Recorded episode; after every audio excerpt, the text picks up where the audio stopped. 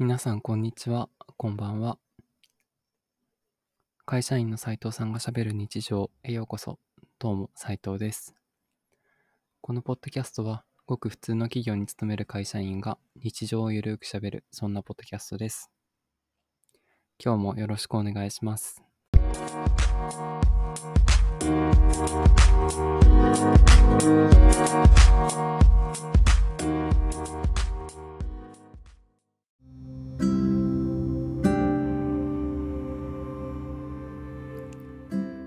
皆さんこんにちは、こんばんは。会社員の斉藤さんがしゃべる日常第39回へようこそ。どうも斉藤です。一日お疲れ様でした。水曜日10月の今日は14日。1週間の折り返しですね。あと2日、木金と頑張れば週末がやってきます。ね会社で疲れた人も多いと思いますがあと2日間頑張りましょう。私も頑張ります。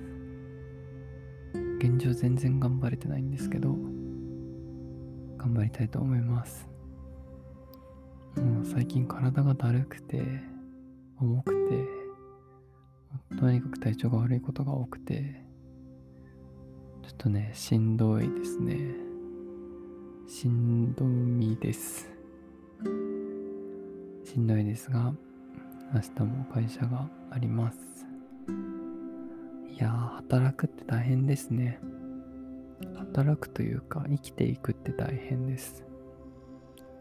生きていくためにはお金がいるし、お金を稼ぐためには働かないといけないっていうね。で、働くのは大変というので、いや、大変だなと日々思います。なんか学生の時とかは社会人になったらお金も全然余裕があっていい生活できるのかなって思ってたんですけど、いやー、蓋を開けてみるとそんなこともないですね。大変なことも多いです。うん。まだ働き出して数年ですけど、これもずっとやっていくのかと思うとちょっと先が思いやられてしまいますね。いや大変だなって思います。本当にね親が何十年と働いているのを見ると尊敬しかないですね。本当にすごいなと思います。まあね皆さん一日お疲れ様でした。よく食べ、よく飲み、よく寝ましょう。うん。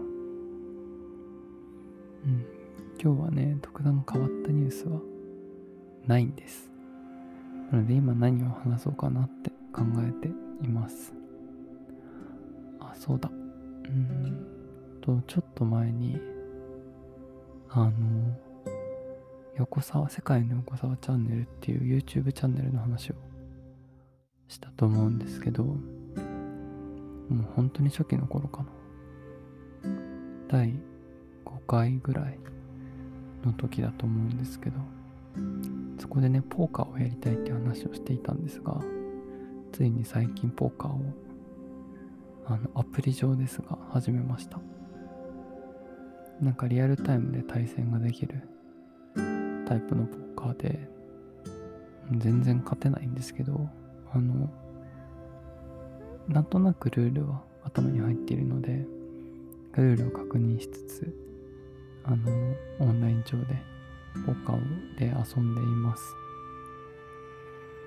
あの、テキサスホールデムっていう、あの、手札が2枚配られて、で、ディーラーさんが、まあ、順番に札を出してって、カードをめくってってって、役を作るっていうタイプなんですけど、かね、まあ、アプリ上、オンライン上とはいえ、すごく面白いですね。あの、まあ、強い役を作るっていうのも大事ですけど、相手を下ろすっていう、まあ、ポーカーならではの面白さがあって、そこの読みっていうのがね、なんか実際のリアルの場でできたら面白いのになって思います。どうしてもオンラインだと相手の表情とかがわからないので、まあ、相手が出したタイミングとかで判断するほかないとは思うんですけど、まあ、もちろん日本で、あの、賭け、そういう賭け事は禁じられているので、お金はかけない。でもできる場所があるようですね。そういったとこに行ってみたいなと思います。実は隣の国の韓国では、あの、カジノは合法なので、なんかそこに行ってね、あの、ポーカーとかプレイしに行くっていう人もいるみたいですね。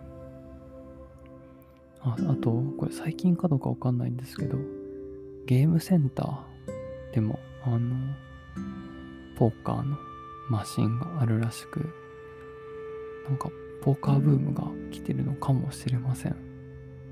うん。あの、ルール自体もそこまで、もちろんいろいろいろいろルールはあるんですけど、まあ、基本的なルールはあのそこまで難しくないので、あの一人でもね、なんかやってみたいなっていう人はアプリ落としたり、あとゲームセンターとか行ってやってみるのもいいんじゃないのかなと思いますね。アプリがいいかもしれませんね、最初は。お金かかんないし、ゲーセンってどうしてもプレイのお金かかっちゃうので、うん。まあでも一回100円とかなのかな。そういうので遊ぶのもいいですね。なんか、まあね、うん、こういう掛け事とかって、まあ破産しちゃう人もいるので、気をつけないといけないですが、まあお金、ゲーム自体は面白いと思うので、まあ、お金をかけないでもね、なんか楽しめたらいいなと思います。うん。今日はちょっと短めですが、週の真ん中なのでこれぐらいにしようかな。じゃあ残り2日間頑張りましょう。会社員の斉藤さんがしゃべる日常第39回でした。今日も聞いてくださってありがとうございます。次回の配信でお会いしましょう。バイバイ。